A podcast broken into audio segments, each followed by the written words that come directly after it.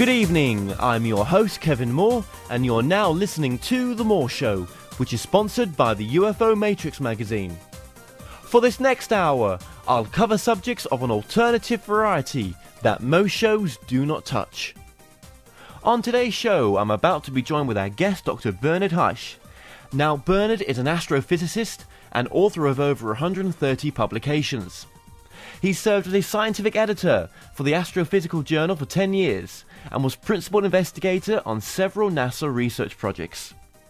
His professional position includes staff scientist at the Lockheed Martin Solar and Astrophysics Laboratory and deputy director for the Center for Extreme Ultraviolet Astrophysics at the University of California.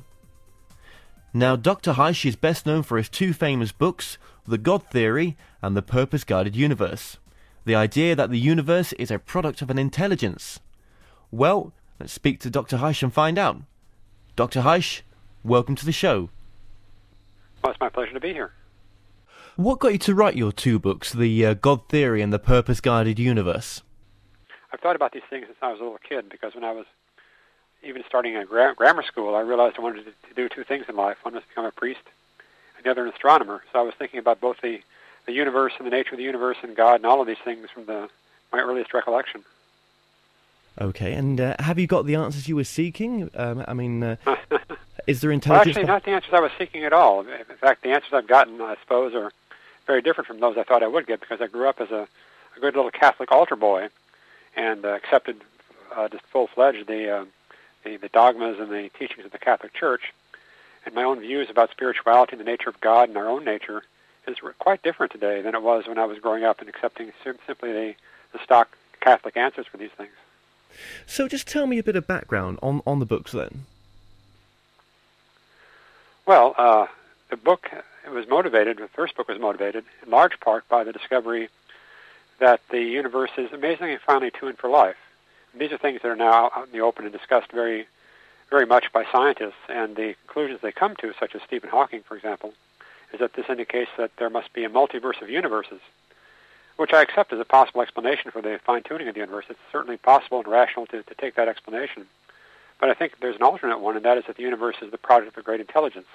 And I think there's there's some reason to believe that, perhaps even to prefer that over the other one, based on the uh, the experiences people have had throughout history of mystical experiences, transcendent experiences, and so on.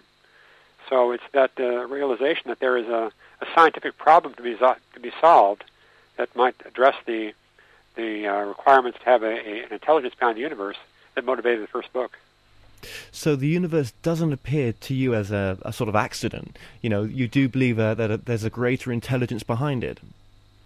That's right, because if you look at the fine tunings of the universe, there are a number of laws of nature, constants of nature, that altogether conspire to make this a, a basically life-friendly universe. And by life-friendly, I mean one in which you have stars with planets arising around the stars, on the surfaces of which probably there will arise life forms, and by the laws of evolution, these life forms will evolve and become complex entities, uh, as we have on, on this planet. Presumably this has happened many places in the universe.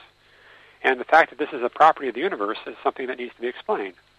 As I said, the, the multiverse explanation that you find in the mainstream is, a, is an acceptable explanation of that.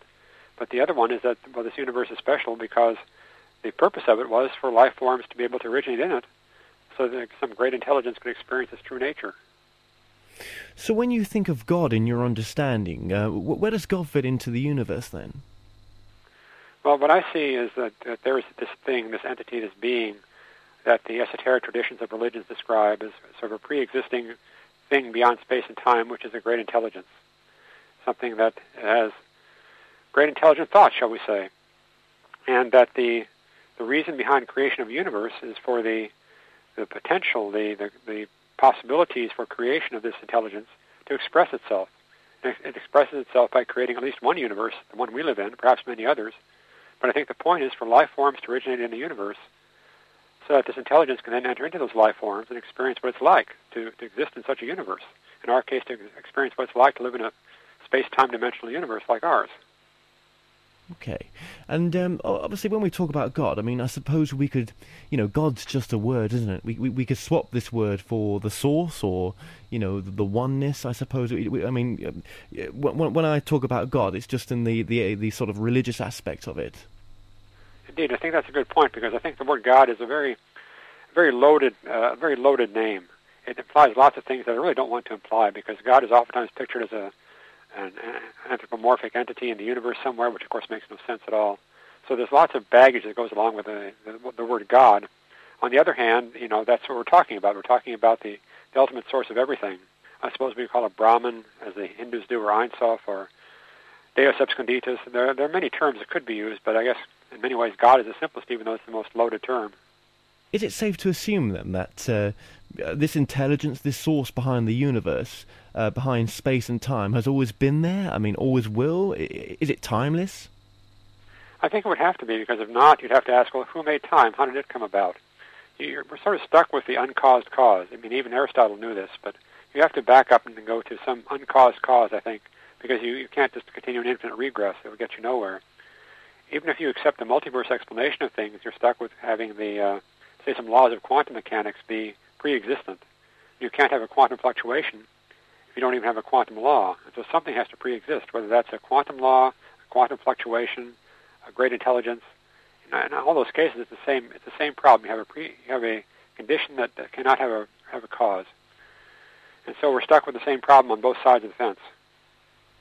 And your understanding of God, as you would term it, I suppose, we're not talking about some uh, uh, old man sat on a chair. We're, we're talking about uh, an energy, um, um, uh, some sort of uh, source, aren't we? I mentioned that word before, but it's, it's an energy. Is that, is that what you're referring it to? Let's call it a great intelligence, because rather than energy, I would rather think of this in terms of consciousness. I think it's a great, perhaps even an infinite consciousness. That consciousness has the ability to do things, such as think of universes. And this brings to mind a concept that Sir James Jeans, a famous astrophysicist from the first half of the last century, discussed in one of his books. He wrote that the universe, in his view, began to look more like a great thought than like a great machine. And I'm suggesting that the laws of nature of this universe really are the thoughts of a great intelligence. And these thoughts have this particular, these particular values, these particular characteristics, because the, the purpose of the thoughts is to think into existence a universe in which life forms can originate and evolve. I mean, it, it is incredible. I mean, when, when I just think about it, the laws of physics of this universe seem to work so well. it, it is kind of like it's been thought out, isn't it? Well, it is, and as I said, you can you can interpret it this the opposite way in terms of a an ensemble of many different universes, perhaps even an infinite number, if you want to. That's, that's logical, but it doesn't get you anywhere. On the other hand, we do have evidence on the spiritual side that it's the result of an intelligence, because when people throughout history have had, had these ascendant experiences that are recorded by mystics and so on, uh, they actually have uh, the ability to sort of do a mind meld with God, and they are back that, oh my goodness, you know, there is there is a purpose behind all of this. In fact, I myself am linked somehow in some fashion to this great consciousness. So it's something that's it's been throughout history, this evidence, and I think it's kind of unscientific to simply dismiss this evidence as being without any merit. So, uh, where's where's your work fitting with multiverses then? I mean, is that something you would go along with? That there's there's possibly multiverses out there? Well, as I say in both the books, the multiverse explanation of the universe is perfectly logical and rational, and you can have that if you want to. It's just that I think the evidence throughout history from the mystics and, and ordinary human beings who've had transcendent experiences is telling us that there's a different take on it, that there's more to it than simply uh, random processes giving rise to matter and energy that somehow conspire to evolve into human beings. That the the ultimate source of everything is something that we can tune into. And why can we tune into that? Well, I think we can tune into that because I think we share that same consciousness. That's the, the spiritual tradition that that I think uh, presents powerful evidence that there's more to this universe than simply random laws of nature that just by chance gave rise to uh, a planet like ours where living beings can, can evolve. Yeah, because I mean, when we think about multiverses, are, are we as well um, uh, touching on the subject of uh, other dimensions there as well? Indeed, because I think the multiverses incorporate many other dimensions. And M theory and string theory talk about 10, 11, 12, 10, 11, 26 dimensional spaces, and so on. So the idea of other spaces, other dimensions that have different properties from ours, that's now a part of string theory and M theory. So it's really main, mainstream physics, and it's kind of curious. In fact, it's almost sort of humorous that string theory and M theory, and sort of the mystical cosmogonies that talk about the creation of other other realms, other worlds, other other intelligent beings, that they're really talking about the same thing except for different semantics, different terminology. But you know, the, the concept that there's that there are other realms besides ours which have very different laws and perhaps even have intelligent beings that have very different properties from us.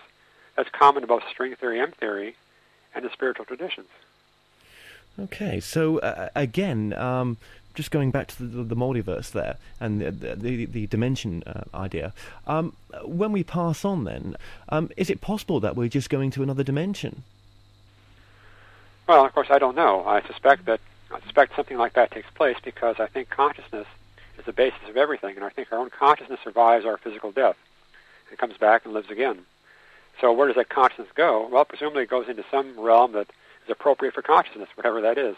But it's probably not the same as the, the four-dimensional space-time one that we live in. So I would say it's, it's likely we go into some other dimension that is appropriate for consciousness itself to, to sort of openly exist in, uh, not, not incarnating as physical entities, but rather some pure form of consciousness that, that is our, our essential nature. So I'm, I'm guessing, of course, since I don't, I don't get messages from God that tell me what things are like, so I'm guessing.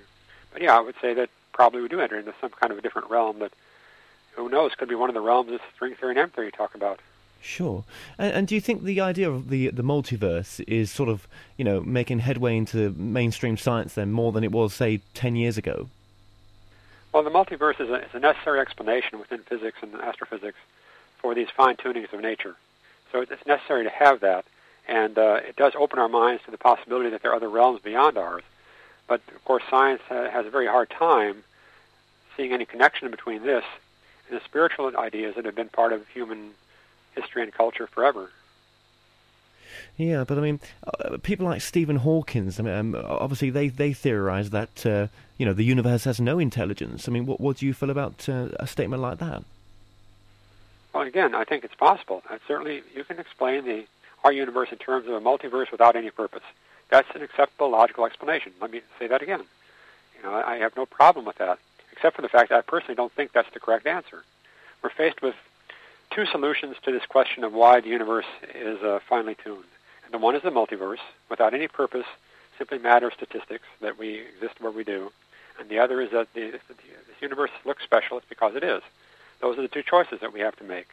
I make the latter one, even though I realize that there's no, the evidence on both sides is pretty close to zero. So they're pretty much equal in terms of what we actually can determine based upon simply the empirical facts. Sure. I mean, as, as a scientist, I mean, you seem to be, you know, very open-minded spiritually as well. Um, but you know, a lot of the scientists you must come across uh, are so so closed off to to the relationship you know, with the spiritualism uh, uh, aspect. Um, I suppose does that go back to the, the sort of days when religion and science, you know, back in the ages, didn't get on very well? Oh, I suspect it must. It's always been a difficult relationship between the two. So uh, I suspect there's a lot of history, a lot of bad blood between the two, based upon history. And there's also the, uh, you know, a sense of hubris in science. It's really, it's done a lot. I mean, look at how science has changed the world since the scientific revolution of three or four hundred years ago.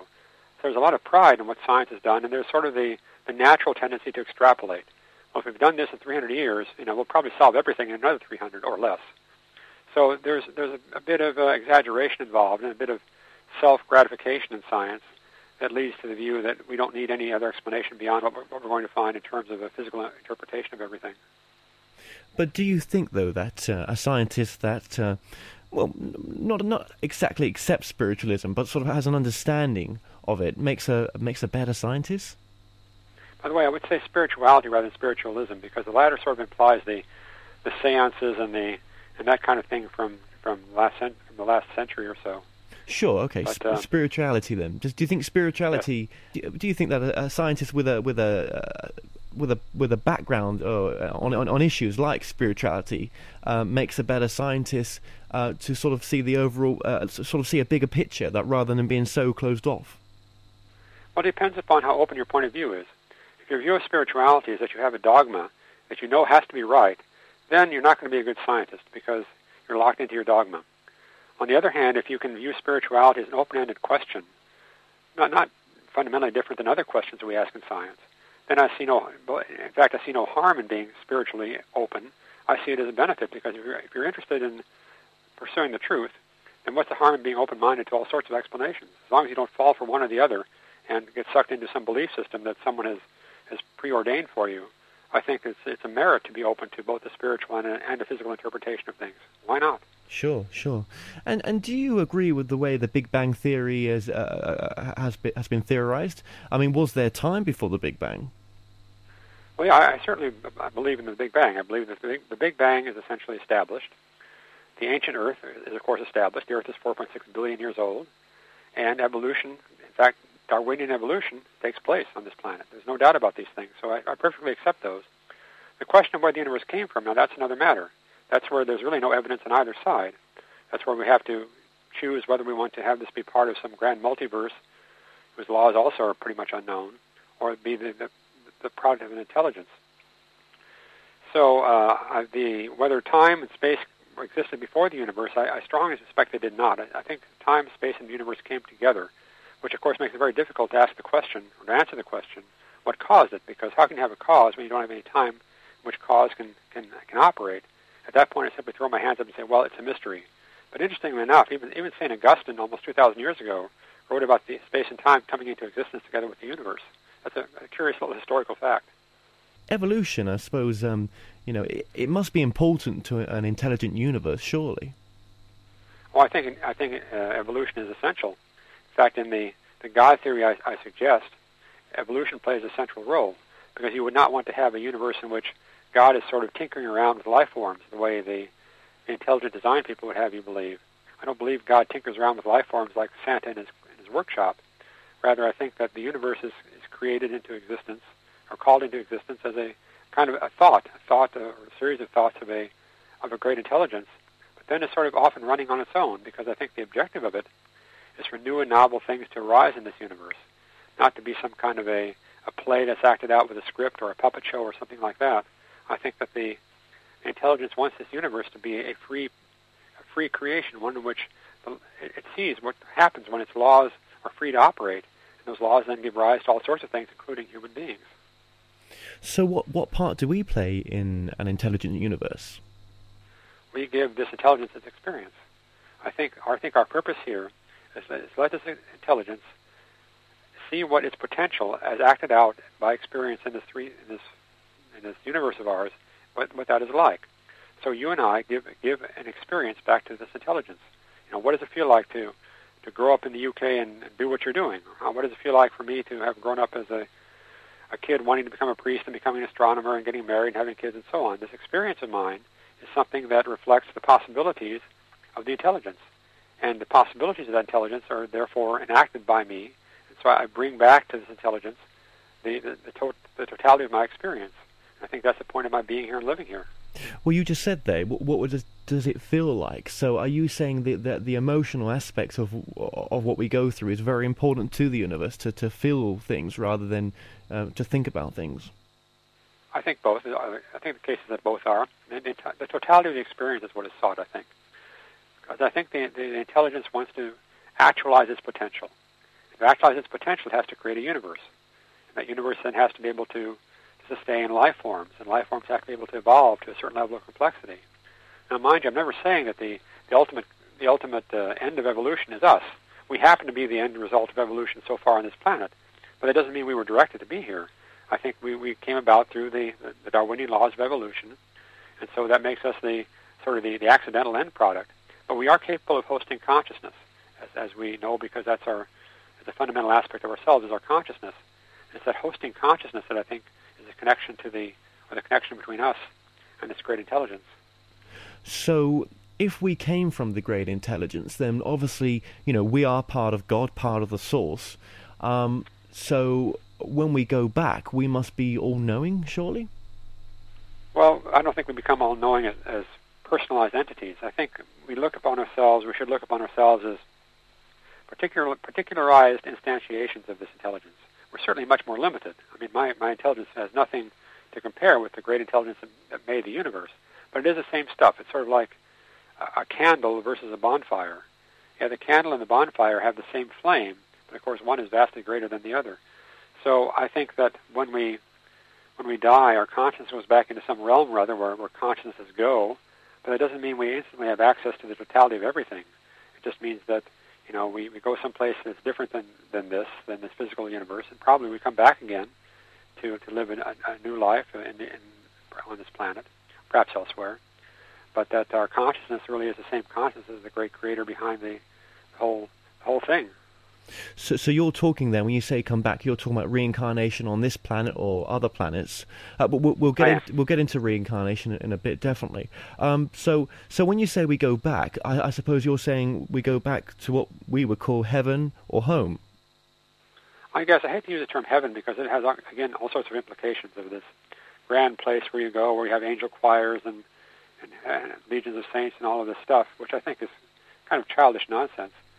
So I hate to use the word heaven, but we go back to a realm that is probably a non-physical realm because I think our consciousness is non-physical ultimately. Well, just so whatever realm this is, it's got to it's got to accommodate non-physical existence. Sure. Well, just just swap the word um, uh, heaven for home, maybe. Sure. I, I guess I would call it the, the home of consciousness, the home of our our various consciousnesses, which may include not just the the consciousnesses of people on Earth, but perhaps the consciousnesses of aliens elsewhere. Who knows? It's a place where where conscious spiritual beings uh, have their, their, their primary existence, but I think they project themselves into universes like ours to, to experience what it's like to be incarnated as a physical entity and experience what the consequences are of that kind of a, an existence. So I, I, I guess then, sort of leading on to that, what, why is there evil on the planet? I mean, is this needed? A good question, and it's, it's kind of a conundrum. Um, I would say that First of all, to have experience, you need opposites. You can't have hot without cold or light without darkness. And so you have to have a certain amount of not good in order to have good, in order to be able to experience good. Now, a certain amount of not good is necessary. For example, our body is composed of cells, trillions of cells. Well, many of those cells die every day. It gets sloughed off when we take a shower or just from everyday life, they just die. Is that evil? Well, it is for the cell, but it's not for the human being. For the human being, that's a necessary part of living, and so it's a, it's a good. But still, the, the, the not good that is required to, to live as a physical being is necessary. Now, when you combine that with the free will that we have as, as intelligent beings, combine free will and the necessity for some not good to have experience, you wind up with the potential for evil. And I think that potential is, uh, unfortunately, one that that you can't really get rid of because if you did, you'd be back to a pre-programmed universe that would be very dull and uninteresting and wouldn't at all satisfy the the needs of the intelligence to, to see what can happen with its possibilities. It sounds a little bit glib because I, I too am bothered by the fact that you can't simply explain away the Holocaust, for example. But I do think that evil is, is the result of two things, and that's free will and the necessity of a certain amount of not good to have, to have any kind of experience at all.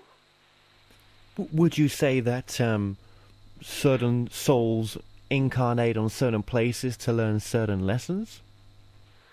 I think so. I think that I think we probably kind of pick the, the general outlines of the life we're going to live without having it be a, a predestined, preordained thing that we have to follow. We kind of pick the sort of life that we're going to live based upon what we've developed already, how we've evolved already as spiritual beings. So we come into this life with this sort of general plan and a general relationship with people that we're going to, to be close to or be, be associated with.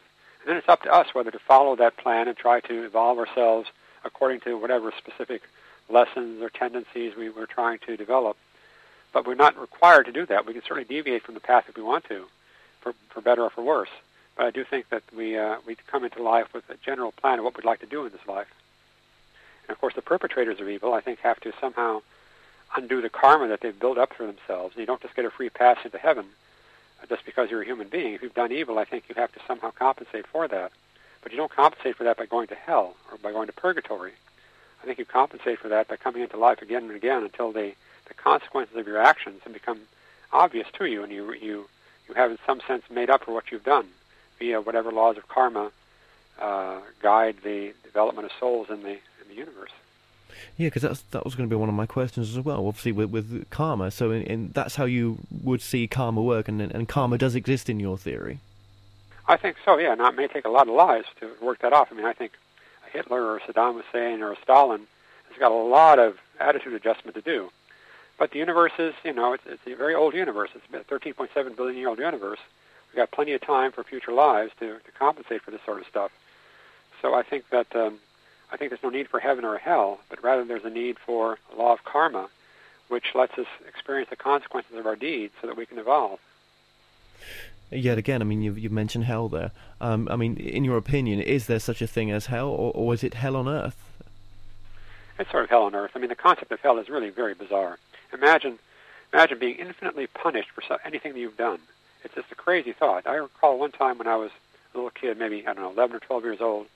I was a Catholic kid, and I was eating a dinner at a friend's house. We were having good hot dogs, really, you know, tasty hot dogs. And all of a sudden, about the middle of my hot dog, I realized, oh my God, it's Friday. I was a Catholic kid eating a hot dog on a Friday. Well, back then in those days, the nuns told me this was a mortal sin.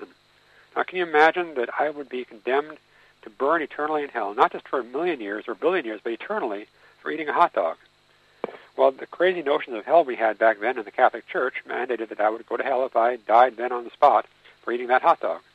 So we've had some absolutely insane notions of hell that simply make no sense whatsoever. They're kind of an embarrassment.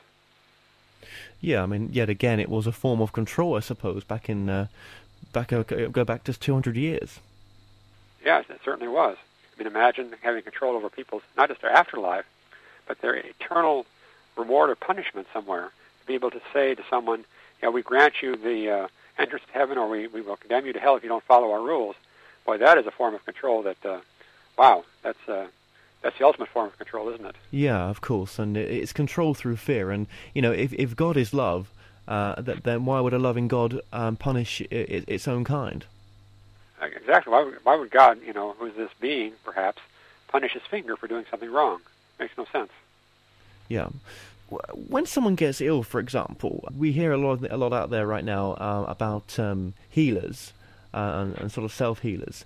Um, is it is it possible to sort of tap into the consciousness to sort of fix ourselves? Well, I suspect that it is. People is, and there are even some studies, some scientific studies that have been published that that point to that.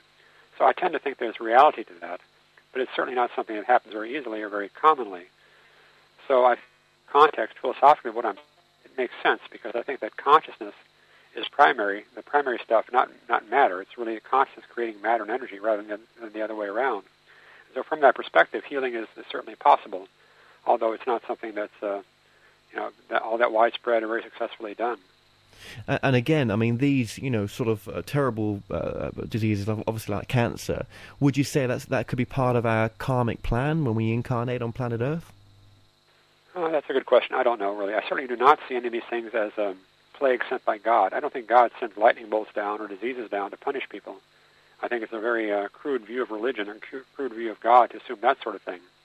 So why does something like cancer or other deadly diseases? How do they come about? I guess I would I would I would go back to simply attributing this to uh, to evolution. Somehow, you know, evolution for whatever reason had these things arise. I don't know why, but this the the way that the the laws of Darwinian evolution work. I would not put any kind of spiritual uh, interpretation on this stuff. Obviously, with your religious background, then, do you think pray works? I like to think it does. Um, and as I, I said a minute ago, with regard to healing with prayer, uh, I think there are a few studies that suggest that. So I like to think that prayer does help, but I think that what we're praying to is not some God who grants us favors. I think rather what we're doing when we pray effectively to try to communicate back to our our consciousness, that, that part of ourselves that's sort of still up there, but up there, you know, wherever the, the consciousness realm is, trying to communicate with our with our true nature to try to influence our behavior here or things that happen to us here. So it's it's a you know something I don't have an answer to, but I suspect that you really can try to shape your life in a certain way uh, by your intent. Okay, and um, back to the sort of multiverse questions, just briefly. Um, you know, with the question of the UFO subject, um, I suppose if if uh, you know the multiverse theory is proved to be um, a, a, real theory one day, then uh, that could explain um, other civilizations coming from just uh, another dimension rather than tr- sort of traveling in you know immense light years. Well, that's certainly true. In fact, it may be right next door, you know, separated by us from a few inches in another dimension. So it may be a very easy path. And I suspect that's right. I think this whole UFO issue is a lot deeper t- topic than most people realize. It has very little to do, probably, with with uh, extraterrestrial visitors from other star systems. It probably has much more to do with with other dimensionalities. But I'm just guessing. I mean, if you could speak to an advanced civilization, would would there be anything that you'd ask, or? Well, I'd certainly like to know what they regard as their own true nature, or the nature of God, or the origin of the universe. I mean, just just the basics. Just the basics, yeah.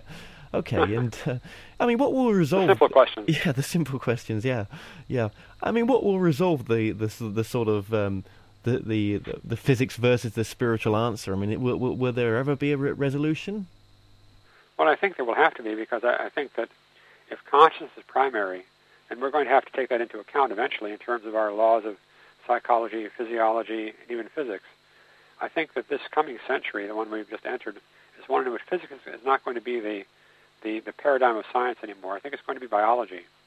It's already heading in that direction. If you look at the, just do something as simple as go to Craigslist and look at the jobs that are advertised in science, it's about 90% biology or biotech. Now, biology is a lot messier science than physics is. You can't you can't uh, create new particles in biology the way you can at the Large Hadron Collider at CERN in physics. So it's it's a lot more um, a lot more of a, a subtle science, uh, one that's both subtle and messier than physics is. But I think it's one in which the, the question of consciousness is going to be become a central one as we try to understand well sort of what goes beyond biology itself and is a, a fundamental property of, of living entities, living beings what, what gives us consciousness. And I think we're going to ultimately face the fact that we're not going to be able to explain consciousness arising out of something within the brain. Rather, it's, the opposite way around. It's the, the other way around, that consciousness is the, the pre-existing thing that, that shapes reality. I think we're going to be confronted with that empirically in the coming century. And that's, again, just one of many guesses I've, I've ventured through this program. No, sure, sure. I mean, it's uh, it's it's an interesting point of view. So, I mean, you wouldn't say the universe was then created just for us, would you? Oh no, not, not not at all. I would say the universe was created in order to have life forms originate and evolve on the surfaces of planets, and that could be an infinite, not an infinite number, but billions and billions of planets. And I think the, you know, the, the, the highest forms of evolution on those planets, some of them, some of them may be like us, but others will be very different. But certainly was not designed for us as the, as the goal. I think we're the, I think we're the most advanced form on this planet, but that's the, the exact shape and form we have is a product of evolution, not of out of a, uh, uh, template that, that, that God dreamed up. Yeah, I mean, I, I, wonder if we ever will get to the point of any proof, and I wonder if it it, it will take a, a, sort of mass conscious shift for us to think out of the box and, and, and to be thinking differently to, to sort of you know reach any um, any conclusions. I mean, what, do you think it will take a conscious shift for us to think differently? I think it will, and I think we may be driven to that without necessarily having you know, our full consent because I think we're on a dangerous path now with respect to the future of the entire planet. And that raises the question, well, you know, as the most advanced life forms on this planet, what responsibility do we have to the rest of the life forms on this planet? Will, will the rest of the life forms on this planet be threatened or be made extinct, be allowed to go extinct by our actions? So there may come a time where our consciousness has to transform itself to, to accommodate the, our stewardship of the planet, or perhaps, you know, there may be outside intervention. I don't know because I think it's uh, quite a serious thing to let a whole ecosystem like this become as threatened as it is and face extinction, perhaps. Um, it's something that we are responsible for, and it may, that may force a consciousness shift within the human race. I don't know. I mean, I find this whole multiverse idea in, in, incredible because there's, so many sort of facets that come off it. I mean, what, what about the idea that um, you know that uh, multiple incarnations of of the soul? If, say, for example, it's true that the soul um, splits into many different versions of the of yourself and incarnates on multiple you know into multiple universes. It could well i mean i would like to see myself evolve to the point where i can exist on some nice peaceful planet like vulcan you know mr spock's planet. Uh, something very logical and rational would be the place yeah. i'd like to wind up in my next life although I, I doubt if i will. I certainly would not like to wind up on some klingon planet. I'm not the warlike kind. Um, but i think that the, the, possibility of advancing to, to be able to exist elsewhere where things are more evolved, more peaceful, more spiritual, I think that's uh, that's likely, and I see that as being the one of the objectives of our evolution is to uh, make ourselves worthy of being allowed to incarnate in better places than the Earth. But maybe the Earth's uh, a special place to come to. I mean, maybe that you know. I mean, I, have interviewed people where you know the, you only come to planet Earth um, you know, uh, especially um, because you're a master manifester. Um, and, I guess so. I mean, could, you know, could be the, there was just like a boot camp, you know. It's the, it could the well rough be. part of town. Yeah, it could it could well be, and if you, if you pass this, then obviously you know your consciousness has maybe you know shifted up a level that it can't go back below, perhaps. Could be, could be. Now, one thing I do not believe in is going backwards. I don't think you can come back as an animal or a plant. I think that come back as a human being, or perhaps higher, but I don't think there's any regressing. No, I, I agree with you with you there definitely, and um, I suppose you could say the multiverse is if theory is there to perhaps give God or the source, you know, the ability to experience many experiences in different universes, perhaps. I think so, because if this intelligence is infinite, then it has infinite possibilities, which would require an infinite number of universes to to enact that experience.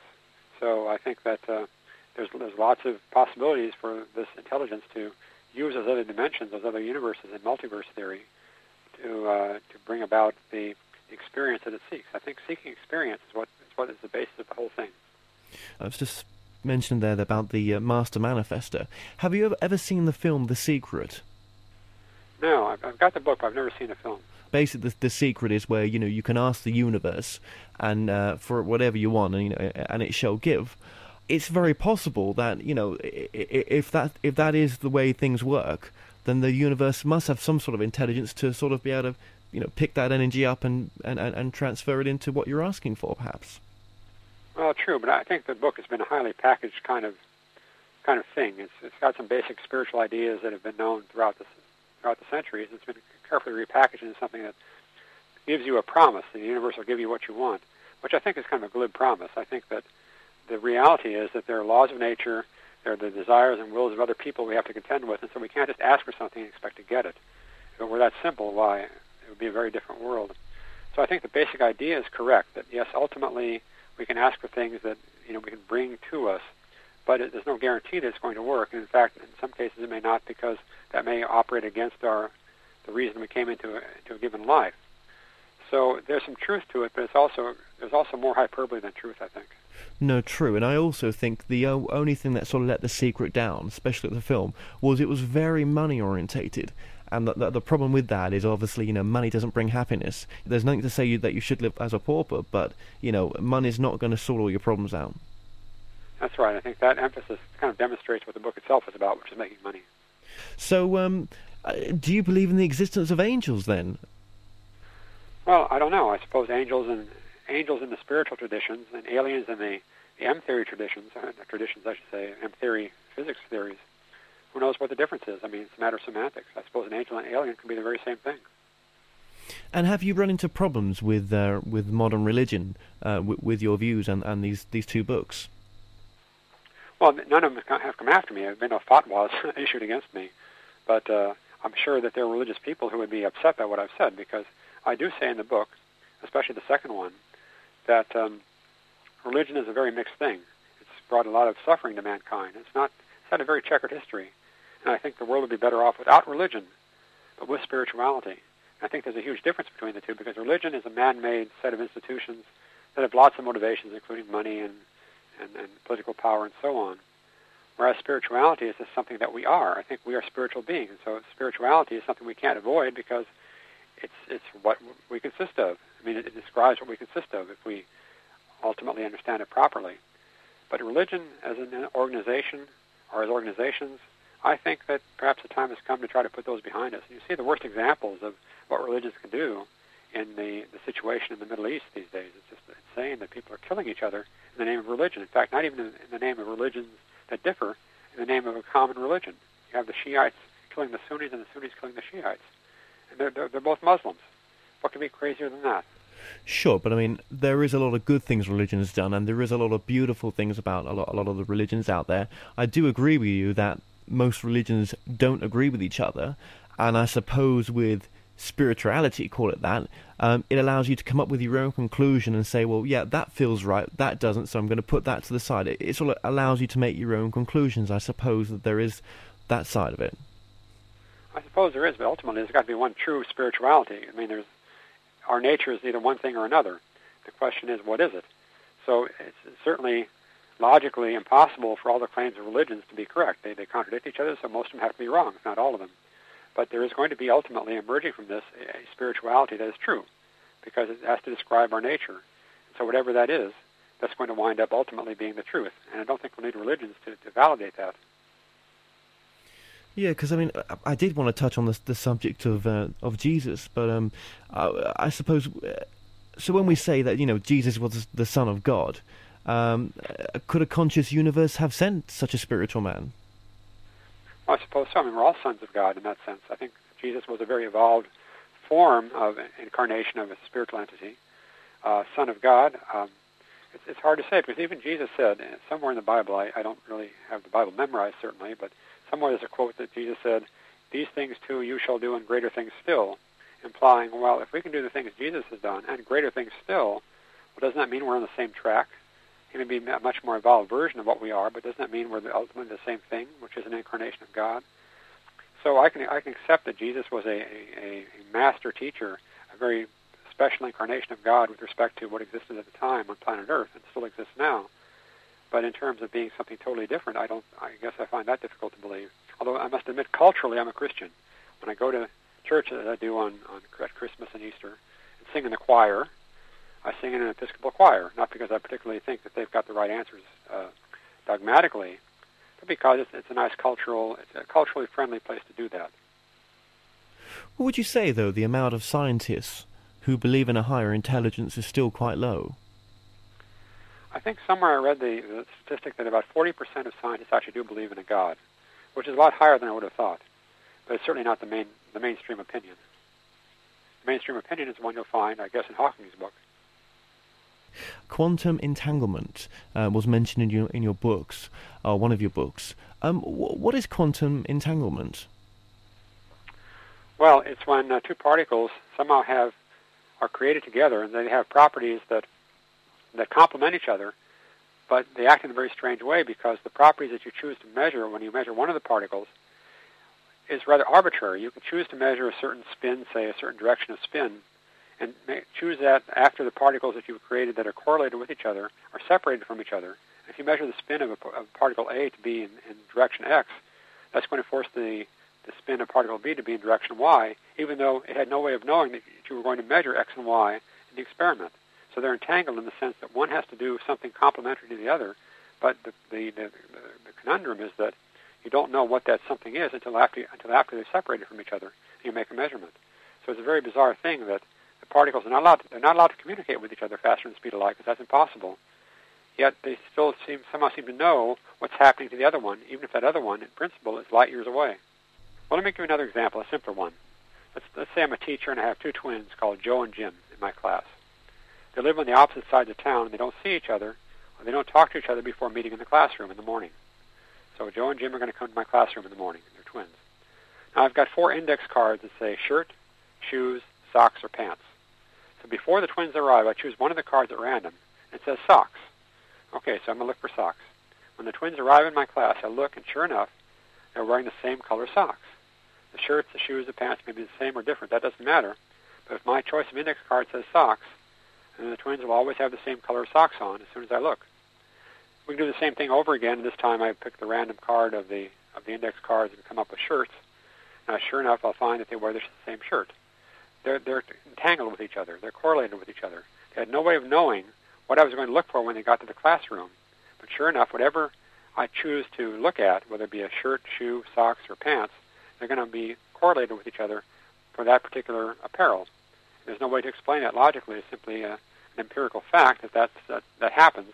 Now, of course, this does not really happen, but the quantum version of it does. Yeah. Yeah. Okay. Okay. And um, you, you, you, mentioned earlier on as well about um, obviously evolution continuing, and uh, you know there's there's been a, an influx of uh, uh, uh what we would class as um, uh, indigo people coming into this world, um, people with uh, psychic abilities. Where do the people who are psychics or mediums, you know, sort of get this ability from? I don't know. I really am not very familiar with this concept of indigo. I've seen it mentioned in various places, but I, I really don't know exactly what it means, or I'm, I'm actually quite skeptical of it. But in terms of how people have special abilities like this, I suppose I would say that we all have this ability innately because I think if, if my concept is true, then we're all products of consciousness and we all share the same consciousness somehow. But most of us don't don't overtly have the ability to do that. It's, sort of like any other talent, I suppose. I mean, some people have a proficiency for playing the piano or, or learning languages or doing math. And so I guess I would say a propensity for using your, your innate psychic abilities is just something that varies among the population. And uh, the fact that some people have that and others don't is no more unusual than the fact that some people are geniuses at playing the piano and some are not. Well, I mean, what if all this was just random and there was no God and there was no sort of intelligent uh, universe? Uh, would that upset you? I guess it would. It would take away the purpose of my life, and I think that um, I think we need a purpose for life. And the the notion that all that we see around us and all that we can do or all that we actually are is simply going to pass away when we die and we return to dust. That's an existential existentially that's a pretty depressing thought. And I don't think it's necessary because I think there is a, a purpose behind our lives. But you know, I can't obviously prove that. If I did, I'd be a charlatan. Well, there's you know there's a lot of validation through uh, sort of the, the bigger mediums out there. John Edwards, for example. Um, you know, he, they, they, do seem to have some sort of connection somewhere, and there, there seems to be uh, continuation, definitely. Well, if you look at the, the perennial philosophy, which is what I based my second book on, there's a lot of there are a lot of teachings in the religions that are similar. That, that if you look deeply enough within the cores of religions, you find that they're the same truths that are repeated over and over again. That's the good aspect of religion. And um, and those truths, you know, they manifest the, the fact that we share a consciousness with God, that, that there is a, a oneness between us and God, and that the purpose of our lives is to um, is to give this experience back to God. As, as children of God, we, we bring back to Him the, the, the, the product of our lives, which is what He seeks. Seeks to know what it would be like to, to live a certain life. how can God enjoy, say, the uh, the World Series or the Indy 500 race car or Indy 500 race. Well, he enjoys it through fans that live on this planet that go there and do that sort of thing. Why shouldn't he experience that? And how would you class consciousness then? I would class that as the fundamental reality. I think it's the stuff of which everything else is made. I think the universe itself is a product of consciousness. I know that's a, that's a heretical point of view because it's quite the opposite of what is being searched for in the neurophysiology labs. But I think consciousness is, the stuff that that that is the the creator itself is, is a product is not the product of consciousness. The creator itself is consciousness. I think we share that consciousness, and I think that consciousness is what brought the universe into existence. Going back to Sir James Jeans' words, the universe begins to look more like a great thought than like a great machine. In one of your books, uh, Bernard, you, you brought in, uh, well, you, you discussed Einstein into, into the equation. Why did you bring Einstein into it? Oh, Einstein is just a, a, a placeholder for science. I just wanted to show that this book perfectly accepts the laws of physics that you know are epitomized by Einstein with his relativity theory. Certainly, Darwin belongs on the cover because I do talk about the theory of evolution and accept that as being part of the, the concept of God I present, and then God, of course, because God is God. So I simply wanted to, to unite science, evolution, and God as, as something that you can believe in all these aspects and uh, not have a contradiction. And is it possible that, um, obviously, with, with, the multiverse theory, that uh, you know, dark energy, dark matter is part of the multiverse? I suppose so. I don't know what connection that would have with consciousness, but I, for sure, at this point, we don't know what it is. So it's uh, it's fair game to consider all sorts of possibilities. And uh, what do you want to sort of achieve from the, the books that you've done so far? I want to make a better world. I mean, seriously, the, the, the views of religion that are uh, running around today in the world are they're they're pretty conducive to intolerance and hatred and and dissent. And I think that it's time for a more intelligent view of of our own nature, a more intelligent view of God. I think a God that scientists can believe in, rather than simply reject because it looks like a fairy tale. Be an improvement for the human race. So really, I had in mind to present some thoughts that, if they're proved to be true and if people come to accept them, would make for a better, more rational, more tolerant, more compassionate, more logical world. That was my objective. Now, I mean, was there any sort of interesting cases or uh, experiences that people had that sort of time with your work that you've done? Well, I guess I would say that the work of Ian Stevenson, Professor, Professor Ian Stevenson on reincarnation evidence, is a, a very important one. Interestingly, even Carl Sagan took this uh, took Stevenson's work seriously. In his demon-haunted world, Sagan writes, uh, let me quote from the book, At the time of writing, there are three claims in the ESP field which, in my opinion, deserve serious study. number one, that by thought alone, humans can, barely, affect random number generators in computers. Number two, that people under mild sensory deprivation can receive thoughts or images projected at them. And three, this is the one that's important, that young children sometimes report the details of a previous life, which upon checking turn out to be accurate, which they could not have known about in any way other than reincarnation. And then he says, I pick these claims not because I think they're likely to be valid, I don't, but as examples of contentions that might be true. So he's saying he doesn't buy it as, a, as something that's proven, but he considers the evidence worthy of, of serious consideration, and, and that's uh, that's important. Yeah, yeah. I mean, I, have interviewed um, uh, some time ago now Neale Donald Walsch, and um, uh, I think you've uh, met, you know, been interviewed by Neale Donald Walsch yourself. And yes, he, he, did the famous, um, well, bestsellers, Conversation with God books.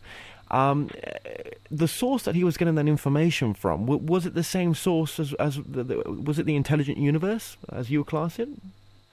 Well, in fact, in my first book, I do mention that the conversation with God, and I say, well, uh, was was Walsch talking to God or was he talking to himself?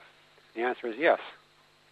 And by that I mean he was talking to God, but he was also talking to himself because I think what he's tuned into in writing his book is his own consciousness connected to the great consciousness as the basis of everything. So I don't think that God, in the in the typical sense, God spoke to, to Neale Donald Walsch as he does not speak to me, but rather I think uh, Neale Walsch tuned into an aspect of himself that is connected to God. And I think it's something basically that we all could do if we knew how, or if we were lucky enough to have it happen spontaneously.